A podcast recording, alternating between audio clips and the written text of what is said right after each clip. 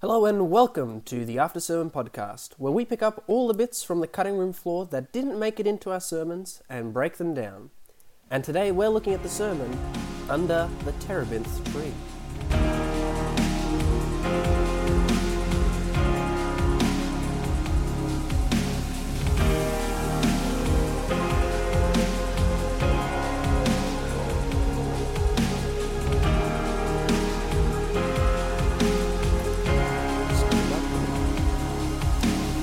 Hi, my name is Christopher, and ladies and gentlemen, you are in for quite a treat because today we have two returning guests with us. First of all, we have Mr. Mitchell Sonta. Hello, and I'm Mitchell again. Nice to say hello again. Nice to, ha- nice to have you on the podcast again. And uh, we also have returning with us from our episode What Now, Miss Tiana Andrews, who hopefully has had an ample time to come up with a cool intro. I've been put on the spot. Christopher, all I was going to say was hi. Ah, that'll do, that'll do.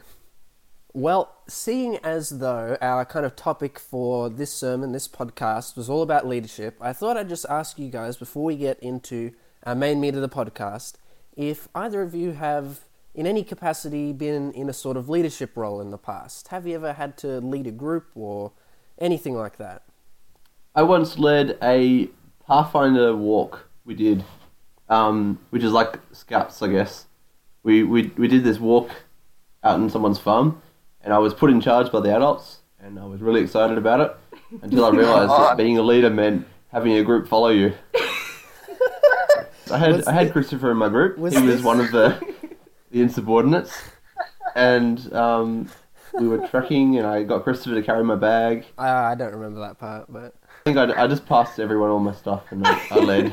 Was this the camp out um, where you had to leave like halfway during it? Yep. And then I, I said, Oh, of you- I said, you need to give me the leadership role, and you're like, no, I've already given it to someone else. And I was just like, no. We were in our tent every night. You were like working on on getting me to give you the leadership role, and I secretly behind your back gave it to Kate. I know you, you dog, you sly dog. I will say that Honestly, it was a judgment call, Christopher. I'd been studying. I'd been studying you and Kate, and I've been trying to work out which one of you was more responsible as a leader, and it was Okay. clearly Kate. uh, what about you, Miss Tiana? Have you ever been in a leadership sort of role? Uh huh. I was the leader of my year five netball team. Whoa. Ooh. It went fan- it went fantastically. Um, halfway through the match, I severely damaged my knee, and I had to be carried off to the side, and I sat there in ice packs. That you, was you cheered them on from the sidelines, though, right? no, no. I didn't cheer. I mostly cried. Oh, Too much pain. It hurt pretty bad. So that that was um that was my great leadership role. Fair enough. Christopher, have you ever been a leader in any capacity?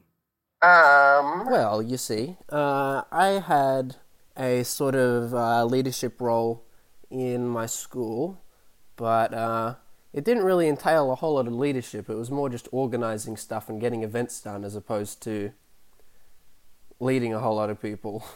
that's leadership, though. It is leadership. It, it, it was it was a it was a really good, interesting experience though. It was like it was a lot of organi- organizing, coordinating. We did have to work with people and um, yeah, get everyone organized and doing stuff. So yeah, I suppose that was a leadership experience that I had. Hmm. Well, with that out of the way, let's get right into the recap. But just before we do, if you haven't watched the sermon under the terebinth tree, go to the link below and come back here later because this podcast is full of spoilers. With that out of the way, let's get into our quick recap. So, we started off by looking at this idea that humanity, we always live in societies, and societies have to be governed by some form of leadership. And the fact that throughout history, different philosophers they've come up with different ideas as to how they should run. We've got um, Marxism or uh, Machiavellian kind of view, or a Confucius thought that you should just have the most morally upright person in society be the one to lead. But then it poses the question to us as Christians, we all actually have some form of leadership. If we have some sort of role in the church, uh, we find ourselves in this role of leadership. And so then that poses the idea to us of what is not only the most effective method of leadership, but what is the most biblical uh, method of leadership. And so the way we decided to do that was by comparing and contrasting two different styles of leadership.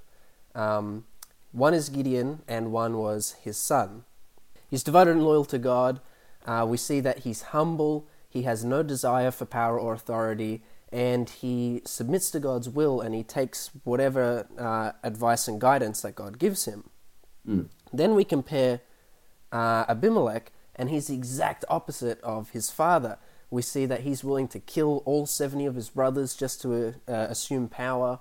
He's really stuck up. He's like an egomaniac. Because think about it if there are 71 of you, and you just assume, of all of these, I am the most qualified to lead, you've got to have a bit of arrogance and pride to you. To, it's a bit, he has a bit of a superiority complex. Uh, and then we see that he's not devoted to God at all. He's more than happy to take funding from the Temple of Baal. And he uses that money to hire mercenaries to kill all of his brothers. And so throughout the sermon, uh, we keep seeing these really distinct contrasts between Gideon and Abimelech. Uh, another one, Gideon, the Spirit of God comes upon him, but we see that Abimelech, a spirit of ill will, comes between him and uh, the people of Shechem, the city which elected him as their king. And we discover that this method of leadership which Abimelech follows, where he sees leadership as not serving other people but as uh, an opportunity for his own personal gain, we see that the Bible defines that as a bramble leader. And when you think of a bramble, it's got thorns, uh, it's, it's like a tiny little shrub. It can't really do anything for you. So even if you try and get protected and find shade under this tiny shrub, you're just going to get pricked up against these thorns. And so the idea is that a godly leader, uh, they liberate and free people, and they listen to God and they're obedient to Him. Whereas a bramble leader, uh, they're ineffective because they're not displaying godly attitudes and they don't have the right motives. They're not doing this for people. They're not doing it to serve. It's just for personal gain. But then the twist is we actually look at the end of Abimelech's life and the end of Gideon's life, and Gideon actually turns out the exact same way. He kind of goes off the deep end and becomes the very thing that he hated, the very thing that he tried to get rid of.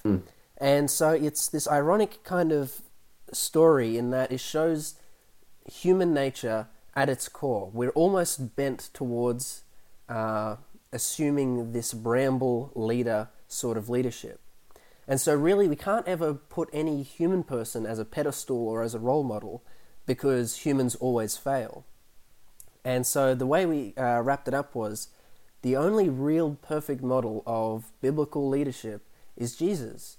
All throughout his life, we see the same things. He's devoted and loyal to God, has no desire for power, he's humble, and uh, he submits to God's will.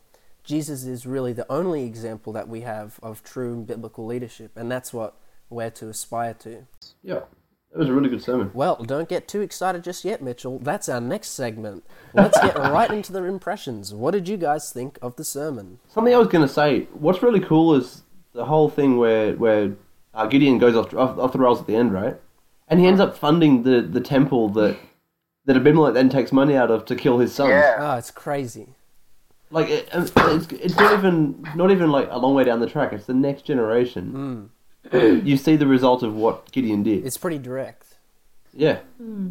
It's it's crazy too. It shows like I I love the setup that you gave at the beginning. I love how you gave us some context about how Israel is in deep deep apostasy because it goes to hmm. show like how deep it was, right? It's like God could only raise like one good man and unfortunately one good man like his his only self-motivated deed it was able to be capitalized like so thoroughly. Yeah.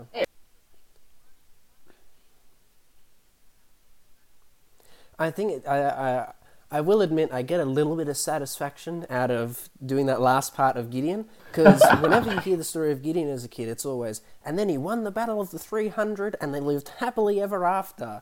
Yeah. And it's like uh.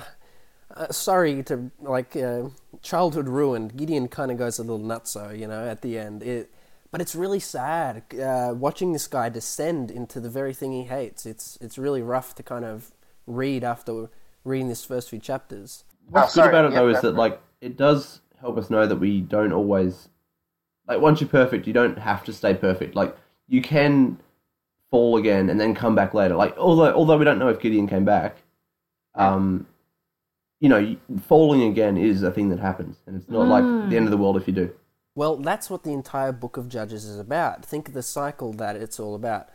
The, the people of Israel, they get oppressed, then they call out to God, they say, Hey, God, can you help us? So they end up repenting. God then brings up a leader, the leader frees the people, they go into this age of prosperity, and then they go, Oh man, things are good. And then they abandon God, and then they get oppressed by people, and then it's just over and over again. So, really, the book of Judges is it, it kind of proves two points. It proves the cyclical nature of humanity and sin, but it also demonstrates the immense mercy that God has on humanity. The fact that He's willing to give us so many chances despite us, as you said, falling over and over and over again. Yep. I think what's really interesting as well is uh, that the book of Judges, not only did the people get progressively worse, but so did the judges. Yeah. Yeah. You start off with uh, like Ehud. Ehud's even a little bit shifty, but you start off with someone like Deborah. We're not told one bad thing about Deborah. She's a really good judge. She saves the people, and we're not really told about any of her vices. And then the next one is Gideon, and Gideon starts off great, and then eh, he gets a little wonky. Then you got people like Jephthah, who literally his like description, the first few verses he's uh, mentioned in is, and he surrounded himself with like uh, reckless men. Uh, he was basically a social outcast. Yep. And then you go to the very end, and who do you get? Samson. He has anger issues. He he has problems with sexual morality and adultery and all these sorts of things.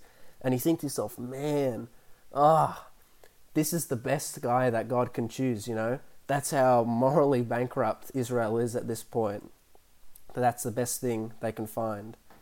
And I, I hate to like, I to skip to the end of like you know the whole story, but what I love is that you know not only does God over and over again raise up people to save Israel, like Israel sins, raises someone to save them every single time he comes in, but you know even as Israel gets worse and worse and worse, it just only shows how how far God had to go to save them. Exactly. Well, speaking of which, how about we cut directly to the cutting room floor since that is very much linked to what we're going to look at today. We'll get to the drawing board as we go along. But Mitchell, what is the cutting room floor? The cutting room floor is the segment where we discuss the parts of the sermon that didn't make it into the final product. What? How, Break them down. how exciting. How ex- So one of the things I really wanted to go uh, in depth with, but obviously couldn't uh, for time constraints, was this idea of trees. Here we go, drawing board time. I've always wanted to do uh, a sermon about Gideon and Abimelech, but I hadn't really come up with any connection. I didn't know what I wanted to do. And then I noticed that both of these guys are coronated as leader under a terebinth tree. I was like, Yep. hmm, that's interesting. And then I kept reading throughout the Bible, and I kid you not, terebinth trees kept popping up no matter where I went. And I was like, oh, these trees are freaking me out. Stop, stop popping up. And they just kept popping up. So I was like, you know what? I'll follow this. And that's how I ended up uh, coming up with the sermon. But I find it interesting that trees they're always used as symbols for people or powers or kingdoms uh, in the Bible. For example, um, in Judges nine, the uh, the bramble represents Abimelech. Uh, if you want to go and find out a bit more about that, you can check out Daniel four, where a tree represents King Nebuchadnezzar. And so we see that uh, Israel is also represented as a tree. They were to be this leader for other nations. Um, God had elected them as a peculiar people to stand out and to show the other Gentile nations uh, how to know God, how to uh, live in accordance with Him. And so, what I find interesting is uh, this parable in Luke chapter 13. All right, so listeners at home, we are in Luke 13 and reading through verses 6 through to 9. He also spoke this parable A certain man had a fig tree planted in his vineyard, and he came seeking fruit on it, and found none. Then he said to the keeper of his, of his vineyard, Look, for three years I have come seeking fruit on this fig tree, and find none. Cut it down. Why does it use up the ground? But he answered and said to him, Sir, let it alone this year also, until I dig around it and fertilize it. And if it bears fruit, well, but if not, after that you can cut it down. All right, so we talked about Israel being represented uh, by a tree. And in this case, they're represented by this fig tree. And uh, notice how long did Jesus' ministry last for? It was three and a half years? Three years? Yeah, three and a half years. And so Jesus is saying, Look, I've been here three years and I keep coming back to see if this fig tree has produced any fruit, but it's not doing anything. And what is fruit a symbol of that we know um, from the Bible? Yeah, think of the fruits of the Spirit love, joy, peace, patience, all that sort of stuff. Uh, in other words, it's the, uh, it's the characteristics that they have, uh, these attributes, um, you know, A symbol of um, you've accepted the Holy Spirit, and then from there, out of your life, flow the fruits. Exactly. And so Jesus is here and he's like, Look, uh, Israel, I keep coming back and I'm not seeing the fruits. And this is interesting because if you go into Daniel 7, we don't have time to uh, dissect it entirely, but Daniel 7 gives the country of Israel an ultimatum. Uh, it says, Look, you guys have to fix up your act, uh, and, you have until the Messiah comes. The Messiah, he's going to put an end to sacrifice. Uh, it says he's going to be cut off for himself and then confirm a new covenant. And Israel is given 490 years to start producing those fruits. And Jesus, he comes down in his ministry right before the end of this is all going to happen because all that stuff about the Messiah, that uh, of course relates to Jesus' death. So Jesus, he's so close to the end of this 490 year period. And I think Jesus is almost saying it with a bit of um, remorse in his, in his voice, you know? He, he's just frustrated by the fact that Israel's been given all this time and he's just not seeing the fruits. Oh, he, he was devastated, right? He, I, I can't remember which gospel it's in, but there's that whole thing where he, he just cries to them. He goes, you know, Israel, Israel, how often would I have gathered you under my wings, but you would not. Yeah, it, it's it, it, well. Think of like a, a father or a mother, you know, and they they keep saying to their kid, "Look, just just come. I, I'll, I'll take you in. I'll take you in." The kid just goes, "Nah, I'm all good." It'd break your heart. Mm-hmm. In fact, uh, that's quite a bit of uh, that motif is found quite a bit in the book of Hosea, and we actually did a podcast on that before. If you'd like to go more in depth with that uh, topic, you can check out ASP episode 6 The Prodigal Wife with Jesse Marks and Michael Godfrey. Following this idea of Israel being represented by a tree, we now see uh, we see them described in a sort of different way, but in the same sort of context. So now we go to the book of Mark, chapter 12. Then he began to speak to them in parables. A man planted a vineyard and set a hedge around it. He dug a place for the wine vat and he built a tower. And he leased it to vine dressers and went to a far country. Now at vintage time he sent a servant to the vine dressers that he might receive some of the fruit of the vineyard from the vine dressers. But they took him and beat him and sent him away empty handed.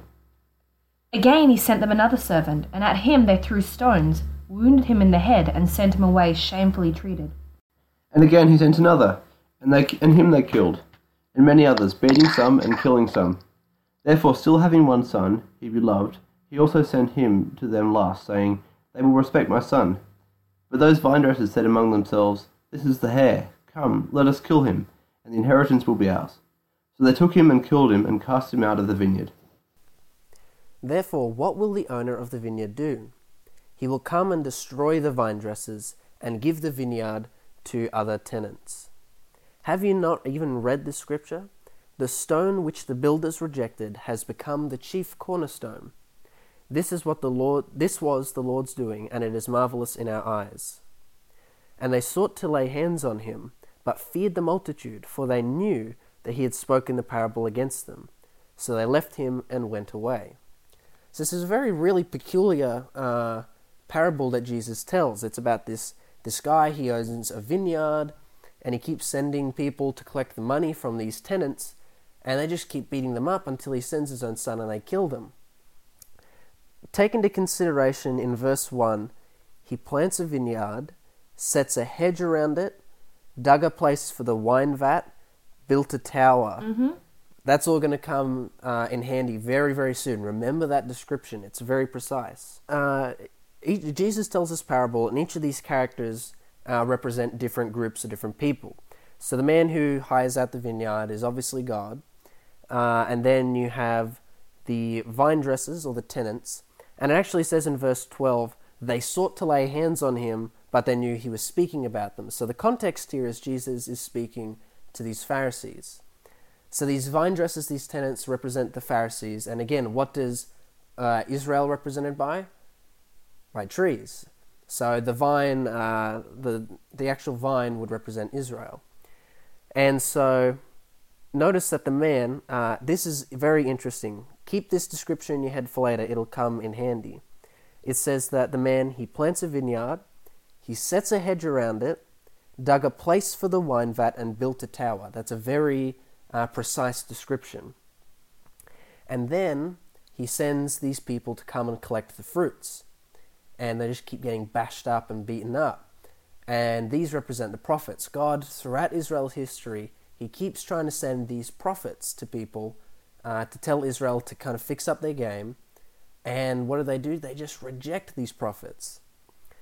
And so, obviously, uh, when it says in verse 7, he has one son, he decides to let that son go out, and then they kill that son, that's uh, referring to Jesus. Mm. The Pharisees, God, think about that. God sends his own son to the people of Israel to give them just like one more chance. As, as we said, Jesus, he's looking at that fig tree and he goes, Look, I've been here three years and I want to see fruits, but I'm not seeing anything. And then uh, the uh, the Pharisees they end up killing Jesus. They kill the son of uh, the man who owns the vineyard. Mm. Isn't isn't that like that's a that's a terrible picture of Israel, but it's a beautiful picture of God. It's a God who like like these vine dressers are dreadful people. If I had tenants like these in my house, I'd evict them pretty quick. but this guy, right? He sends servants that like like servants that are close to him that he loves and trusts, and they keep mm-hmm. beating them up, beating them up, and he looks at them. And like a regular person would kick them out, but God looks at them and he goes, The thing is, I love these guys. Yeah. And I have one last thing left, and it's my, my last option. It's the most expensive, valuable option. I'm going to mm. give that to them too. It's crazy because when you read this story, you go, these vine dressers are absolute scum. They're, they're terrible. They're, they're just killing people for no reason. And then, as you said, like, God loves these guys. Like, God's trying to give them more chances. It's crazy to think about. And then notice uh, in verse 10 and 11, it talks about the stone which the builders rejected has now become the chief cornerstone. So essentially, uh, when the, uh, the tenants, these vine dressers, they ultimately reach this point of judgment. The guy who owns the vineyard, he says, Look, I can't deal with this anymore. Your ultimatum has run out. As we uh, hear about in that prophecy with Daniel, that 490 year ultimatum eventually runs out. And what ends up happening then is that the idea of Israel, the concept of Israel being this leader for the world, is no longer confined to one sole ethnic group, uh, that being the Israelites. Instead, we see that God says, Look, I'm, go- I'm going to make a new covenant, and in this new covenant, everyone, Jew and Gentile, and Greek, Hebrew, servant, slave, the free, man and woman, whoever it is, they're all going to be free to join this new covenant, and they're all going to be treated as equals. And uh, I find it so fascinating this idea of the cornerstone. Who is this cornerstone that uh, they're talking about that was rejected? Paul actually tells us in Ephesians chapter 2, verse uh, 19. And it reads, Now therefore, you are no longer strangers and foreigners regarding uh, the Gentiles. He says, But instead you are fellow citizens with the saints and members of the household of God, having been built on the foundation of the apostles and the prophets, Jesus Christ Himself being that chief cornerstone.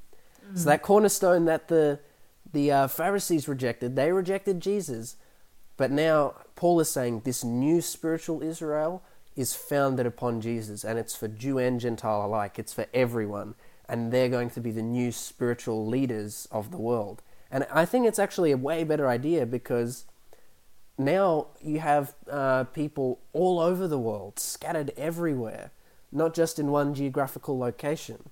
Now you've got God's people uh, having the ability to be leaders wherever they go. So I think it's actually a more effective method. Uh, and then in verse 21, uh, in whom the whole building, being fitted together, grows into a holy temple in the Lord, in whom you are also being built together for a dwelling place of God in the Spirit. I like Uh, that verse. Ah, it's a great verse. And I find it fascinating. Um, here's some verses uh, for you guys to look up 1 Peter 2, verse 5, and 1 Peter 2, verse 9. Um, we won't read them now, but Peter, he describes people as being, uh, as presenting yourselves as a living stone. And you kind of think, that's a bit of a weird analogy, a living stone. But then think again of this analogy that Christ is the cornerstone, and if it's a temple, well, you need other stones to make it. Yep. So that's what we do. We uh, submit our will to God, and that's how we be an effective leader. In order to build up the church of Christ, in order to build up that temple, have Christ as the cornerstone, and then have all these other rocks, all these other believers uh, coming up from it. And then in uh, verse 9 of that same book and chapter, he calls the Gentiles a peculiar people. Uh, and if you read the beginning of Exodus 20, God gives Israel the exact same description. So we, so we see that God's covenant, uh, his new covenant, as we said, embraces both Jew and Gentile. And if you want to read a few other verses about that, you can look up Galatians chapter 3, verse 7 through to 9, Acts chapter 10, verse 34 and 35, and James chapter 1 and verse 1. Those are some extra things that you can go and look at. But we need to wrap up with a little tease that I gave before. Uh, I told you to keep in mind that idea of the very precise description that is given about the vineyard. Now I want to go to Isaiah chapter 5, and we can see why this is so important. Now let me sing to my well beloved, a song of my beloved regarding his vineyard. My well beloved has a vineyard on a very fruitful hill. He dug it up and cleared out its stones, and planted it with the choicest vine. He built a tower in its midst, and also made a winepress in it. So he excitedly, expectedly, he expected it to bring forth good grapes, but it brought forth wild grapes. mm, does that description ring a bell at all of the vineyard? It's so cool. It's the exact same. Not only is it so cool, it's such a um, it's such a good reminder of how well Jesus knew his Bible. I think it's Oh, interesting. yeah. It isn't a direct correlation to that one story. It's actually, I think, both. Both the the un, the unfruitful fig tree. And it doesn't talk about the vines being bad. It talks about the people that owned that ran them. yes. Whereas the fig tree didn't provide fruit. And so I think this is talking about. I think it's a it's a combination of both. It is. It is. He's ad- he's addressing both the the vineyard idea, but also the fruit idea, as you were saying. Uh, and so uh, that's why it says in verse twelve of that other uh, of Luke that we read, the Pharisees knew that they were talking about that that Jesus was talking about them, because obviously they know their scriptures as well. And as Jesus is telling this story, like his opening verse is straight from Isaiah 5. And they're just going, oh my goodness, no, no, Jesus is, he's, he's saying that we're this disappointing vineyard. oh my goodness. Like, uh, they, th- Jesus, you know, as you were saying, Tiana, man, he knew his, he knew his Bible, so he knew exactly what to say. And yeah, uh, uh, God, the the owner of the vineyard, he's expecting good grapes, uh, good good fruit, but instead it says like he gets this wild grapes. The idea is you don't want to eat uh, wild stuff. You know, uh, as a kid, you're always told don't eat berries that you don't know. Don't eat wild berries. You're just not supposed to eat them. As an aside, Christopher, did you eat wild berries? I mean, it explain a lot, but no, I don't. Mitchell, did you eat wild berries? No. Wait, really? Mitchell? Wait, neither of you. I, I- thought, I thought I was going to be among friends here. I, I, Oh thought, no. I thought we could all have a good laugh about our, our mistakes. Wild berries. No, I knew they were bad for you. Oh, what color were they, Tiana? oh, they were red. They looked real nice. I mean, isn't red like always a color in nature? Like, beware, I am poison. Well, I know that now. Redback spider, red belly black snake. I think a better question is Does anyone have a wild mushroom story? Is it, Because Is there something you want to tell us, Christopher? I'm just saying, you know how every now and then just weird mushrooms like grow in your backyard? It, I've seen them. And And and, you you, just, what? like- You just go out there and you eat them and No, no, no, but like you're so conflicted because you look at them and you go, oh, darn, those mushrooms look good. But I also know that they're poisonous, and you're like, is it worth the risk for a good, a good looking mushroom? you're like weighing up your options. Uh.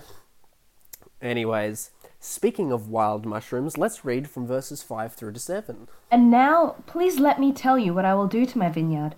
I will take away its hedge, and it shall be burned, and break down its wall, and it shall be trampled down. I will lay it waste, it shall not be pruned or dug, but there shall come up briars and thorns. I will also command the clouds, that they rain no rain on it. For the vineyard of the Lord of hosts is the house of Israel, and the men of Judah are his pleasant plant. He looked for justice, but behold, oppression for righteousness, but behold, a cry for help. Mm.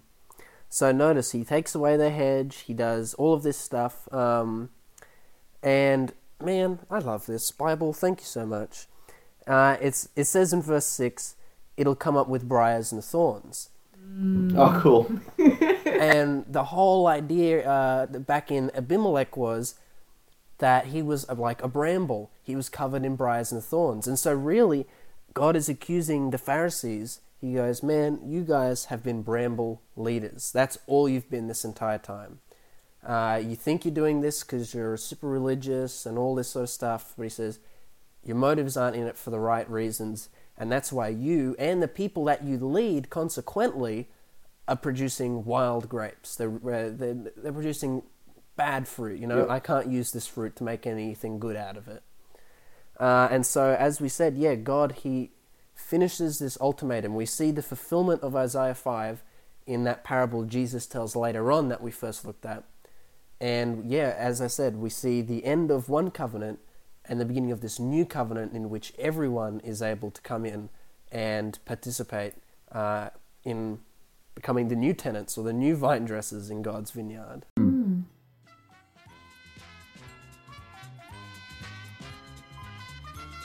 All right, we have our two contestants uh, on our show today, Brambly Feud, where I will be giving these contestants one of the 48 Laws of Power from Robert Greene and Joost Elffers' book by the title, The 48 Laws of Power. The idea of the game is you are going to say a random number, and I'm from 1 to 48, and I'm going to tell you the tip that he gives, and you have you have to tell me whether you think it matches a godly leader or a bramble leader. And you have the list in front of you, right? Yeah, Oh, good. It's in his head. We need a buzzer, right? You do need a buzzer. Um, no. come up with a sound. We get to choose that buzzer. Mitchell, what's your buzzer? Test it out. Give me a second. That's my buzzer. Is that you slapping a Domino's pizza box? Yes. Domino's, uh, I expect some revenue. Tiana, what's your buzzer? All right, Mitchell, you can make that noise for my buzzer, and you can also bang on the pizza box. I win. All right. So, contestants, can you please test your buzzers? Mitchell. Tiana. We're hearing a lot of this. All right, there will be six rounds. You will each get three questions each to prove yourself, and you get a point for every correct answer. Oh man. Uh, the winner will receive uh, a prize, which will remain unnamed for now. Oh. All right, Mitchell, pick a number between 1 and 48. No, that's you're not buzzy. Um. Okay. All right. Pick a number. Um. Since you do the buzzer, I'll pick a number for you. Twenty-four. Oh. Well, uh, way to give Tiana some autonomy there, but 24. Law 24 Play the perfect courtier. The perfect courtier thrives in a world where everything revolves around power and political dexterity. He has mastered the art of indirection, he flatters, yields to superiors, and asserts power over others in the most oblique and graceful manner. Learn and apply the laws of courtiership, and there will be no limit to how far you can raise in the court. Bramble or no bramble? What do you mean bramble or no bramble? That's a different game. Well, those are the options. Clearly, that is very bramble. That's Right. very. This is very bramble. It says flattery, which was literally one of the points Abimelech does. He goes up and tries to flatter people and manipulate them. So that is one point for Tiana. All right. I think even Alright. with that point, like it talks about being graceful and all the rest, and they sound like really nice words, hmm. right? But I guess what you got to think is, what is the purpose of this leader? Like, is his purpose to be a leader, or is his purpose to serve the people? Well, it is called the 48 Laws of Power, so it's more about, are we gonna find any good laws here? hey, you know what? We've got uh, five uh, more rounds. Did you have to ruin it already? We already? got five rounds. Who knows what we could find in here? All right, Tiana, give us uh, a number. 36. 36. Mm-hmm. Solid number. We've done half and then all two thirds. No, sorry, half and three quarters. Mine has more factors than yours, though. No. Speaking of uh, speaking of the number 36, make sure to check out uh, our 36th episode of the podcast coming out in approximately two years at the fortnightly rate which we go at. All right, Law 36: Disdain things you cannot have. Ignoring them is the best revenge. By acknowledging a petty problem, you give it existence and credibility. The more attention you pay an enemy, the stronger you make him, and a small mistake is often made worse and more visible when you try to fix it. It is sometimes best to leave things alone. If there is something you want but cannot have, show contempt for it. The less interest you reveal, the more superior you seem. Thank you. First of all, that sounds like excellent dating advice. Alright, so, Tiana, bramble or no bramble? Um, that's a hard one, hey, because there, like, there was some, there was some decent stuff in there. Like, for example, you know, don't, don't pay attention to your enemy. Don't try and get revenge. There's even a bit of do not covet thrown in there. I actually think there's a bit of um. The, the interesting thing about that is that you say don't pay attention to, to your enemy. It's funny, but I think that's not what we're meant to do. Oh, By by not ignoring your enemy, I think we're meant to like we're meant to we're meant to help them with their problems. We're not meant to like cast them aside and turn our backs to them. We're meant to open oh. arms, accept them in. Oh, Tiana, he makes such a compelling case. Oh, I think it seems counterintuitive because it's very painful sometimes, and like you have to sometimes let them be mean to you. But I think if you love your enemies, you can eventually make them your friends. see, like, as Tiana was saying, there's some pretty decent stuff in here. Like, don't get hung up on stuff that you can't have, you know? Don't get hung up on it, but it's the context he puts it in. It's all about, and all of this is so that you can manipulate other people. And it's like, ah, you lost me. So, you both make compelling cases. I'm gonna have to give you both a point. Oh man! The score is Tiana 2, Mitchell 1. Mitchell, pick a number. Oh, pick a number. Twelve. Law 12. Use selective honesty and generosity to disarm your victim. Oh, this sounds this sounds like a, a non-bramble already. Go on, hit it, hit it. We don't Is use it? selective honesty. We use impeccable honesty. Oh, look at that. Mitchell gets a point. All right. Tiana, yes. A number between 1 and 48. Ooh. Not including 12, 24, or 36. Oh, thank you for that. I was in danger. I'm gonna go 21. 21. You went and ruined the pattern. Yeah, what'd you do that for? Law 21. Play a sucker to catch a sucker. Seem dumber than your mark. No one likes feeling stupider than the next person. The trick is to make your victims feel smart, and not just smart, but smarter than you. Once convinced of this, they will never suspect that you may have ulterior motives. Yep. Um. Ah, it, it's terrible, isn't it? Some of these, some of these things are so smart. They kind of appeal, right? Oh yeah, they appeal. Like, Oh, they Oh, yeah. appeal. th- this is no seriously. Th- these are these are appealing Mm. to you know like the the sort of gross human self-centered part of us. Well, they're right? actually easy, right? This is like a list of, of like things you got. to You know, you got to change yourself. You got to become strong and a leader. These are easy, right? This is hmm. how you want to be. they're Yeah. snake-like.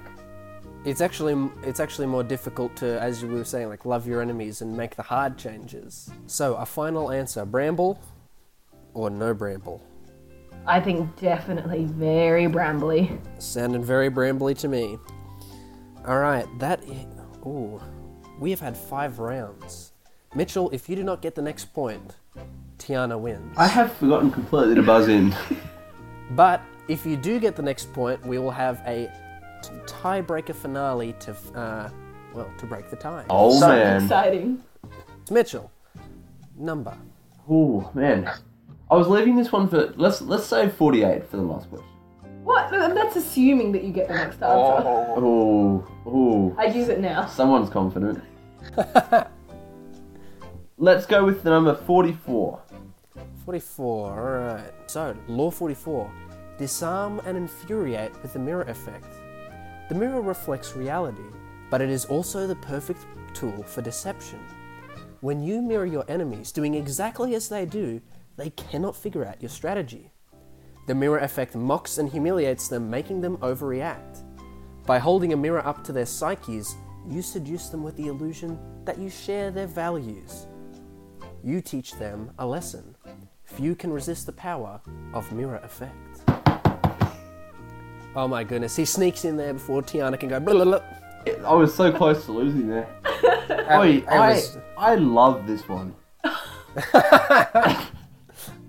I love this law. This is such a nice one. So, like, have you ever been a sibling? Have you ever had a younger sibling of any kind Male or female. who you just like you infuriate? this this was my childhood. It was such a. I'd go home of an afternoon so excited because I would I would get to do this to my sister. It was so much fun. Says I'm gonna say it's no bramble. It's a bramble rather. You you want to be able to continue being super annoying, but also you want to win the game. I think it's a bramble He goes for Bramble. because because uh, as as the saying goes, do unto others as you would have them do unto you. Ladies and gentlemen, we are at a tiebreaker. My goodness, there are prizes on the line, there's dignity on the line. Uh, i it's. Things are heating up here, alright? Can you feel the heat, Mr. Sonta? Oh, I can feel the heat. You can feel I'm, it. I'm getting nervous. I got my pizza box here. I can Oh smell my the pizza goodness. cooking inside it. Ah, well, are we choosing Law 48 as our final tiebreaker? What do you think? I Law definitely- 48? Let's go to Law 48. Alright, I'm gonna read out the whole thing before you can buzz in. Law. I'm actually. I'm not gonna give you the title for this one. The title's too easy. I'm just gonna read out the little blurb. Alright? Law 48. By taking a shape, by having a visible plan, you open yourself to attack. Ah. Instead of taking a form for your enemy to grasp, keep yourself adaptable and on the move. Accept the fact that nothing is certain and no law is fixed. The best way to protect, yours- protect yourself is to be as fluid and formless as water. Never bet on stability or lasting order. Everything changes. Did you hear that? We both buzzed in at once. I tried to throw away your pizza box. Oh, how special is that? I was, you know, I was gonna let Tiana buzz in with me, and she tried to throw my pizza box away. That seems very bramble like. So, just a quick question before we answer. Was the title of this law Donald Trump? The title of the law was Assume Formlessness. Oh, Be the water. it's a. Well, first of all, who who gets to answer? We both get to answer because we both won. Um, so in that case, I want to know. in all honesty, in all honesty, I barely heard it. I was so focused on throwing away the pizza box. I think, um, I think, yeah, that's it. You, if you, if the point is to be a leader, you've got to let people know like what you are doing as a leader. You got to Yeah. let people choose you as a leader, right? And to choose a leader, they've got to know what that person is going to do for them. Here's the thing. I think with this one, again, there's elements of good and bad. There's the element of, as you were saying, you need people to know your plan so that they can trust you and rely on you and be an effective leader. True. Yeah. Yep. But I also like his idea of everything changes. You can't be rigid in your plan. You've got to be able to flow and adjust. So that that's a smart idea. But in adjusting, you should be keeping uh, the people uh, you're working with up to date and giving them the new plan as you go along. I guess. So in your sermon, my favorite bit was definitely the bit where you you know you you gave us these two sort of human leaders, and then we got Jesus, right? And I guess for me, judging this particular rule, I kind of see there's this God who warned the Israelites 490 years in advance, right? Yeah. Like, if that's not opening yourself up to attack, I don't know what is. Um, and then you've got a God who demonstrated his character in the person of his son, so completely put himself out there. Hmm. And last of all, we've got a God who promises that he does not change, his word is sure. Yep. Well, look, uh, I'm looking at the scores, and you both gave very compelling arguments. What do you know? Everybody's a winner, including myself. I, I mean, we're all in the new covenant. Everyone's a winner. So, No. Uh, Mitchell, as a prize, you get the pizza in the Domino's pizza box. Awesome. It's empty. uh, Christopher, do you have any recommended readings? Well, for this particular sermon, I actually didn't use many uh, outside sources. Uh, it was very much just reading the text over and over and over again. So I'd actually encourage people to go and read the book of Judges, uh, or specifically Judges 6, 7, 8, and 9 uh, on their own. There's so much in those four chapters, and uh, we, as we went through the sermon, we only read select verses. So uh, if you're really interested to fill in the gaps and get to know more about this uh, idea of what is godly leadership and uh, what is bramble leadership, I just recommend going back and reading all of those. Christopher, where can Yes. these people find you? Well, they can find me here every fortnight on the After Sermon podcast and on my YouTube channel, Christopher Petersen, with an S E N. Speaking of the podcast, Mitchell, did you know that we are on more platforms now than ever? Insane. We're on YouTube, we're on SoundCloud, we're on podcasts on iTunes, and even Podbean, whatever that is. Also, don't forget to follow us on our Facebook page under the same name, the After Sermon Podcast. That way, you get to know what sermon we're going to be talking about a whole week in advance, and you can prep yourself then, ready for the After Sermon. Once again, guys, thank you so much for supporting us and for listening in. That concludes today's podcast, and we hope you've been blessed as we've discussed under the terebinth tree. Make sure to come back in a fortnight for another episode, and with that said, have a good one and Good, Good night. night. Nice.